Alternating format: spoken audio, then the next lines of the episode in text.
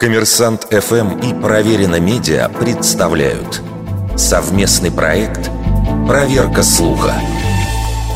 Правда ли, что все дети рождаются голубоглазыми? На цвет глаз человека влияет пигмент меланин. Он находится в передних слоях радужной оболочки. Если в ней мало меланина, глаза будут голубыми. Если чуть больше – зелеными или светло-карими. Если много, то темно-карими. Ученые утверждают, что на самом деле у каждого человека глаза карие, просто этого не видно. Сам меланин темно-коричневый, и никакого другого пигмента в радужной оболочке нет. Но меланин обладает способностью поглощать свет. При этом чем больше меланина внутри радужной оболочки, тем больше света поглощается и меньше отражается наружу. В результате радужная оболочка кажется коричневой. Если меланина мало, свет рассеивается, а затем отражается на более коротких волнах синего диапазона, и глаза кажутся голубыми или серыми.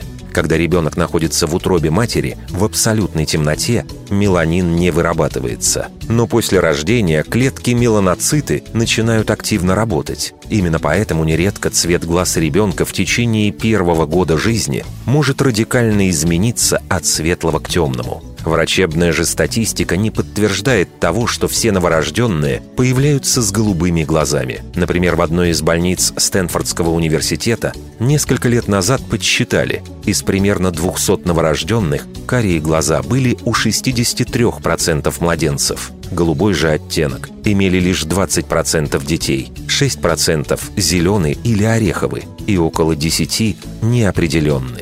Дело в генетике. У многих детей при рождении в организме уже достаточно меланина, поэтому они сразу рождаются кореглазыми, а цвет их радужной оболочки больше не меняется.